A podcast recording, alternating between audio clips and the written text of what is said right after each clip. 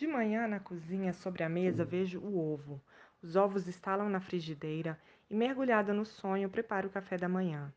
É no intervalo entre esses dois instantes epifânicos que a narradora de Clarice conduz o leitor a se enredar em lampejos de iluminação sobre o mistério da existência.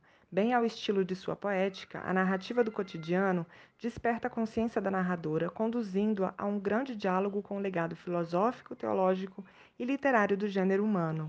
Afinal, incita a narradora, de ovo a ovo chega-se a Deus, que é invisível a olho nu.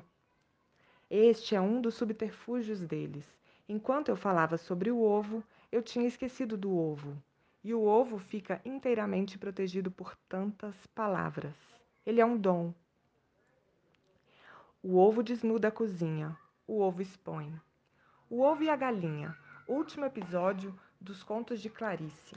Agradeço a audiência, boa leitura e deixe seu comentário e até a próxima temporada.